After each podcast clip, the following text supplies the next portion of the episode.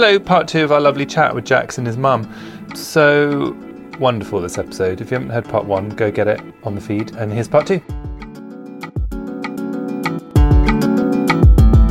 The reason that there are caveats around unconditional love is fear, right? Absolutely. You know? And that's what we're trying to do our own little bit of solving here today. And I wonder what... So after Jax told you that he wanted to transition, and then Jax wanders off and you're... Drops that bombshell, leaves you with that. And then you and your husband... Excuse me, Dad came out for me both times. Yeah, he did. Oh, go on, tell me about that. So the first time when I was sat 10 years ago and I was sat down crying my eyes out, terrified to say I'm gay, and he just sits down there and... I say this all the time, but I can only describe my dad as a blonde Peter Kay, yeah. Right? That's how he talks. That's his mannerisms. He makes himself laugh. So he sits down and obviously it's all serious. So he has a smirk on his face and he's like, "You're gay, aren't you?" But he's very blunt, very straight. I'm just like, "Yeah, I'm sorry. Is that okay? Is that okay? I'm sorry." Yeah. And then we had like a fantastic conversation and it was all fine because they all knew before I did. And then 10 years later, I sit down and... I'm sat there and they know that I cause carnage once a year anyway. So we're sat around the dining room table. So they know something's coming. What's coming now? And he decides to start guessing again. So he's like, "You're pregnant." I'm like, "No." "You're getting a puppy." I was like, "No." And then he goes, "You're not having a sex change, are you?" Complete joke. Wow. Like complete joke. And I was just like, oh my God, shit. Like, yeah, like terrified, like, yeah, I am. Because where do you go from there? Like, he's just said it and the colour from his face just disappeared. Like the atmosphere in the room, you know, because no one else knew it was coming and my mum was the only person who had a slight inkling. Mm-hmm. My dad was gobsmacked and terrified and immediately thought, "We have to leave Wigan. Really? Because I'm going to end up punching everybody for abusing you." Wow. He was just frightened of people attacking Jess as wanting to become a man. And so it was just fear, panic in him straight away, thinking, "Well, I'm not having that happening, so I'll move. I'll take her away and we'll go somewhere else and nobody will know us and we'll be okay and we'll protect her." That's great. It was like just fear, I think. That is panic and fear just hit him straight away until it just needed to think about things and let it settle in his own mind. And I think that's what hits every person, every parent, because trans people existence is questioned constantly within the media and people are still murdered and attacked for these things and their rights being questioned. And, you know, that happened just a few weeks ago and I was like, and it just, it's fear of all of that.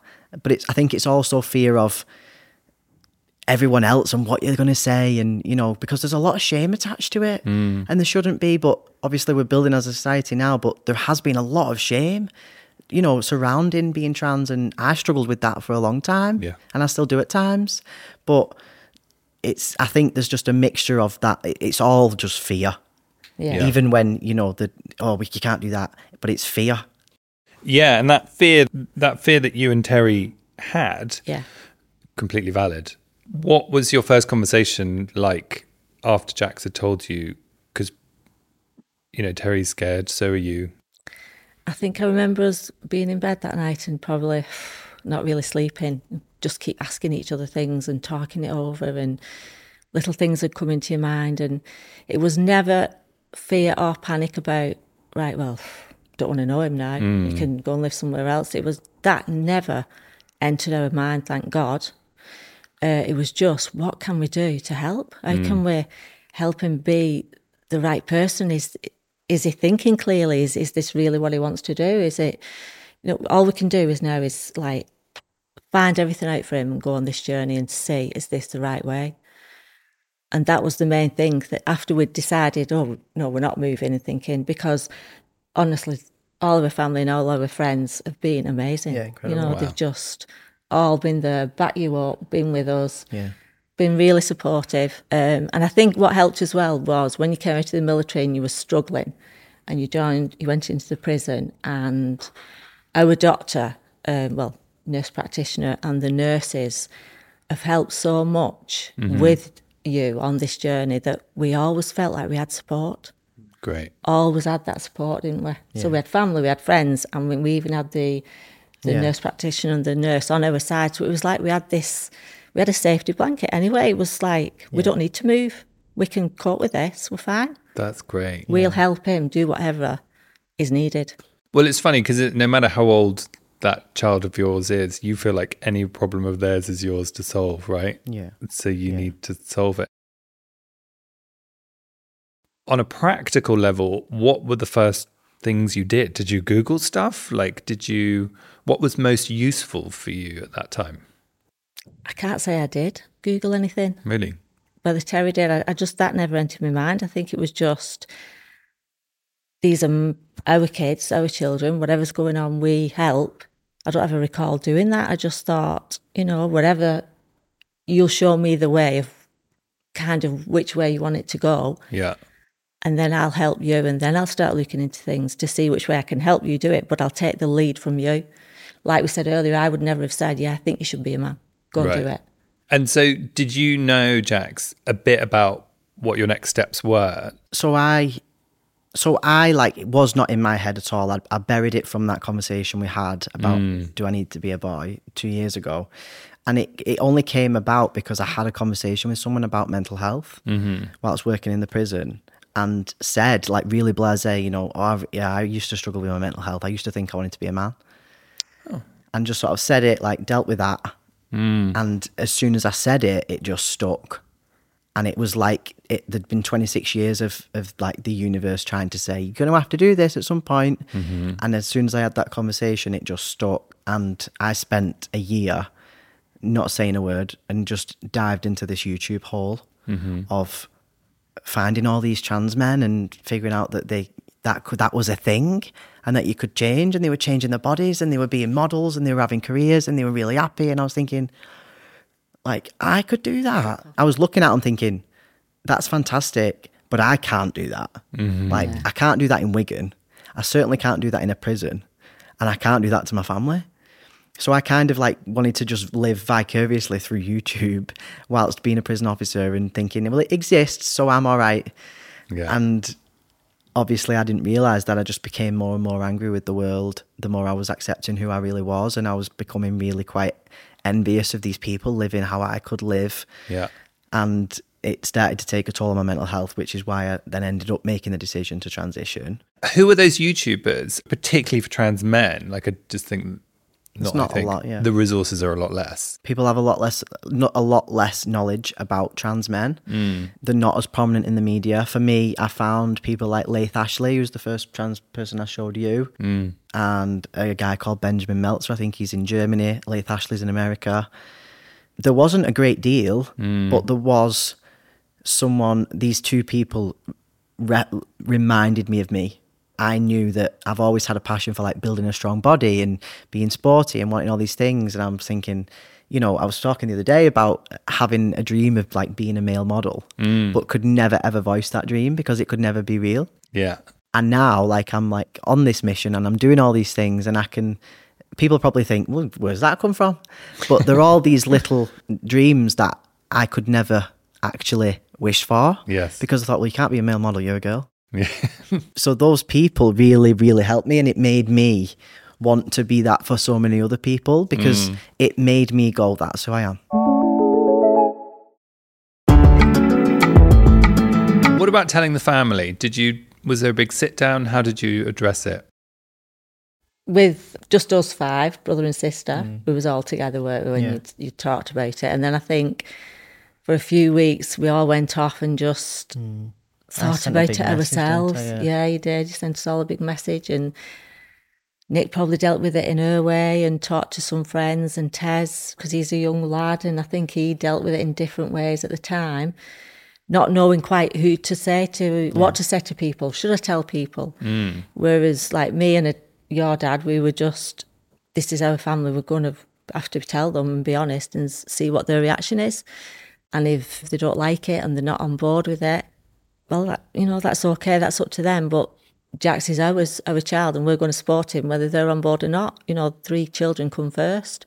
But thankfully, they were all with us. They were all on your side, weren't they? Yeah. And I think very lucky. I think it's credit to like us as a family, from what everyone's told me, the approach that I and we have taken with it, where, you know, I said to you, I want to take everyone on this journey with me. I wanted to allow people to make mistakes and understand and learn. And I wanted it to feel normal. And because it drove me mad that it was so terrifying to just be yourself. And I was thinking, this shouldn't be like this, and change how people see this. We've just been honest and open with anybody. So this is us, this is what we're like. And and then, like, everything I did, so I started trying to, like, do podcasts and do different things right from probably 6 months into transitioning, because I wanted to document everything. And everything I did, I would tell you, or I would send her a message, be like, I'm doing this podcast today because this visibility is this important, because da-da-da-da, and this saves lives. And I would, like, give you a load of things on why I was doing something. And over time, doing all those things, then going, look how important that is. Look what someone's just texted me. Like, look, this woman's just messaged me about her son who's self-harming, and they've seen my video. And then I think slowly you and my dad and everyone started to see the impact of that as well. And so I think over time, you always used to say to me, you know, thanks for that. Because then when people ask me, I can say, always doing this because, and you're involved, and, you know, take them with you. It's really hard to allow people who want to support you, because you feel so like, don't look at me, I'm a freak. I'm like half man, half woman. Like I feel so embarrassed. I was so ashamed of in that first few months of who I was. And I didn't want to let anyone support me. But I thought, but they want to help me here. I've got to let them. You at first felt like you needed to go away and do it all on your own, and went off to Brighton thinking, I can't do this in Wigan. I can't do this and let everybody see me going through all these changes. And and then quickly realised a couple of months in, God, I need my family. I need to be with my family and friends. I can't do this by myself. Thankfully, came home and that's what we did. Wow, that's so cool. That's good. And that is all you need. Like that has absolutely been proven. That all you need is a good support network around you. I didn't, you didn't. We didn't go looking for resources. We did, you know, they're all fantastic. But personally, I didn't really do that, and you didn't do that. We didn't know if there was, because all we've been really passionate about always is have the difficult conversations. Just talk. Talk. And if it's not figured out, talk again and talk again and talk again, and keep talking it out. And that is what we've done with everything, but especially this. That's what it needed. Yeah. Because you've just got to keep having that conversation that you don't want to have, and it makes you uncomfortable, it makes you flip your lid, it makes you really upset, you know, a different emotion every day. But you've got to just keep, you know, I need to understand this for you and how it affects you. Yeah. And they need to understand how this is affecting me. As well as going, I feel like this and you feel like that. That's incredible. Yeah, we've always done it from being little, without anything to do with being trans. From all being young children, we've always said, if there's anything wrong, just talk, just come and tell us, because we don't know, we can't help. Whatever it is, we'll help you fix it, but just talk. Just keep that communication going. That would be the biggest thing I could say to anybody, anybody's parents who's going through it, friends, family, just keep that communication open. You'll make them feel safe, and that just keep talking and learn about things together. It's amazing and amazingly simple, but also kind of rare. And it's just incredible to listen to you lot and how you communicate. Tell me a bit about your journey, particularly right now. I don't think people even know what they can and cannot get on the NHS, for example. Yeah, I mean, I get so many messages off people saying, what do I do? Like, what do I do? Because if you go to the NHS now and approach your doctor or whatever and say that you want to transition, the likelihood of you being seen just for a first consultation is 20 years, because the waiting list is that long now. There aren't the resources, you know, there aren't the people qualified and specialised in these things, and it's just not available.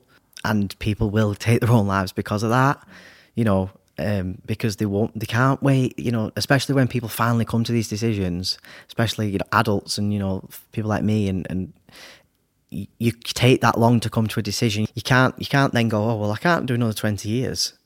I couldn't do like another year, you know, I was panicking. So obviously there are private options which still takes you a year or two to get a consultation, and that's just to even be assessed to then be diagnosed with gender dysphoria, or for someone to say you need counselling, you know, let's assess whether this is something you really want. And obviously that's very, very expensive. Luckily I was in a position where I saved up and I went through a private healthcare. And so initially what you do is you have the consultation, which a psychiatrist goes through everything with you and what you understand about transitioning. Is it something that you really want? Do you understand the impacts of it, the effects of hormones? You know, this is irreversible. Is this, you know, and sort of assesses how you felt your whole life and why you want to do it and all these things. And then they will either say, right, well, I'm going to refer you for counselling, or because I'm not sure, or I'm going to now refer you on to an endocrinologist to sort your hormones if that's what you want to do. Mm-hmm. And so then after that, you wait a while, and then I've got another appointment with an endocrinologist who then will assess your blood work and discuss what, you know, going on to hormones and stuff like that. In terms of surgery for me, I've only had chest surgery, and I made the decision to go to America for that. Mm-hmm. One of the reasons was I had to wait a lot longer in this country to live as Jax before they would allow me to do it. Mm-hmm. And I wanted to see a surgeon who I knew would understood to put the scars in the right place. And, you know, there's a lot of surgeons out there who don't do it for the right reasons and will just cut you down the middle and, you know, leave you in a mess, and you want to build your dream body, and it was important for me to have that aesthetic. Mm-hmm. So I've spent about £15,000 so far on mm-hmm. transitioning. For example, female to male bottom surgery is about £60,000 and about 4 operations, you know, and a hell of a lot of pause on your life especially for me right now. But it's all the different things, whether it's male to female, female to male, they're all at different levels of development and how developed they are and the quality of different things and how you can access them and the waiting lists and all these things. So it's really individual to each person, but the fact that it is so scarce and you do have to wait a long time if you want to go through the NHS is dangerous. Mm. Yeah. And can you fully transition on the NHS theoretically if it weren't for all the waiting times? Or is there always going to be an element that has to be private? I think the problem is if you don't have a supportive doctor, your GP can go, no. Right. Which is, you know, out of order because... So, for example, I went private to get assessed for the hormones, but what they then do is they do a shared care agreement with your GP. Mm-hmm. They won't just provide the hormones. So they have to go through a shared care agreement where they're there for support, but it's your GP and who provides the prescriptions. Mm. So if your GP turns around and says, nah, you're not transitioning, you know, if I change GP now and they suddenly decide they were against trans, they could stop me taking hormones and have that control on my life. And that is the case for a lot of people. They don't have a supportive GP. Yeah. And GPs are obviously not trained in it either, which I think is being pushed at the minute to get GPs to be able to do these things, because that would like catastrophically bring down the waiting list, because GPs would be able to deal with these things and prescribe hormones, or, you know, talk through these things, or at least even have more of an idea of what's going on. Mm. Because as fantastic as my doctor has been, you know, she had to learn and ask me and speak to the private company that I went through, and to learn and what we needed to do and when we needed to monitor bloods. And, you know, there's just not the knowledge. Like, I just got given a load of hormones, and I was like, well, we had to go looking for needles. I didn't know what needles to use, you know, and I like inject myself every 10 days. But initially I was like, well, Mum, we're going to have to go to Boots and see if they'll give us some needles. Really? You know, I just think, well, how do I do this? And I was on YouTube. Wow. And there's just not the knowledge, and it's a shame, because I think there's too many people who just don't want to know, because it's not affected my life yet. Yeah. And as soon as it does affect someone's life, that's when the mindsets change. And you said, Sharon, that there were lots of good medical professionals, for want of a better word, that were really helpful and you really liked. Were they here or in America? Or no, that was our own general practice, our own GP. Right. Oh, great. Yeah, the doctor there and the nurses there, who I think because they've been well, they've always been our doctor, but they've seen Jax's journey from going into the RAF, then coming out of the RAF and obviously being back with our doctor. Mm. They knew the state that then as Jess that she was feeling, and we kept going in and we'd have different meetings and seemed... Yeah, I was really depressed. And really down and didn't know, coming out of the RAF, going and starting in the prison service, but was really mixed up about yourself. So they've like gone on the journey with us and been really supportive. Mm. And the nurse even asked a couple of times, knowing that as Jess was a gay woman, but did actually come out and say, do you think that you want to transition? Do you think you want to be a man? I can't tell you how many times. No, I don't want that. No, I don't want to do that. Really? So when you were asked that question, were you like, I'm lying with my answer, or you just weren't there yet? I just wasn't there yet. I was just like, no, absolutely not. And that's what I mean. It was just not a thing in my head, apart from the fact that I only started thinking about it over the last few years. From being really little, I used to always have these like impulsive thoughts in my mind, and I was always like quite anxious. Yeah. But it was like a little prayer, and I used to say, and it would happen like, 50 times before I went to sleep, or just throughout the day I'd be talking and then I'd have to like say this 3 times, and I wouldn't really be conscious of it, but it'd be like a thing going around all the time. And I used to say, please don't anything bad happen. And I used to say everything twice, please don't anything bad happen. I would never change anything. Please everything be okay. And I love being a girl. Wow. And I did that from the age of 4 or 5 to the age of like 24. And I just thought, oh my God, you've just spent 20 years trying to convince yourself you was happy being a girl. Mm. Because I was terrified of what it might mean if I didn't. Yeah. Because I couldn't change it. And did anyone else know you did this? You didn't know, Sharon? No. Wow. I've known for a few years now, but at the time I didn't know. Well, and then you did do it. Yeah. And look how amazing it is now, It's incredible. And I hate the thought of what I've put them through. Uh-huh. But I'm just so happy that they see the light back in my eyes now. I think it's important to say that, how did we get this happy Jax? Well, you faced up to some stuff that was obviously internally, but you had support. Yeah. And it was really simple support, which was like, just let them decide and follow their lead. And that's kind of what this whole conversation is about, in a way, is that it is as simple as that. Yeah. Because it's not about gender. It's about life. Right. I've gone back into a prison and taken prisoners on this journey, and it's inspired prisoners to realise that it's never too late to change your own life and stop taking drugs and stop self-harming and embrace the scars and not be ashamed of them, and realise that it doesn't matter how far along you are, how old you are, what position you're in. If you can look yourself in the mirror and tear yourself apart and do the difficult things and do everything that you're avoiding, you can find happiness and change your life if you really want to. But you have to have those difficult conversations, and you have to face up to what you don't want to face. A life-affirming chat, that, I would say. I just think those guys are an example to all of us of how to broach any topic in a family. I mean, they just talk and they support. It was beautiful, and they had a really big hug after they finished chatting, and it was so lovely. And just shout out to Sharon, who was just an absolute star in the making, as is Jax.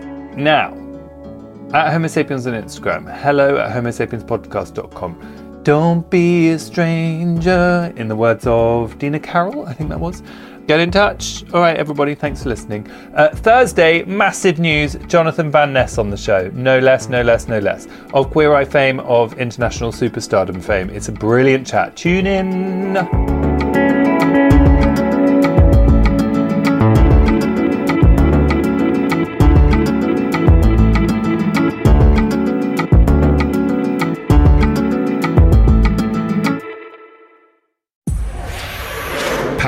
Spirit Studios.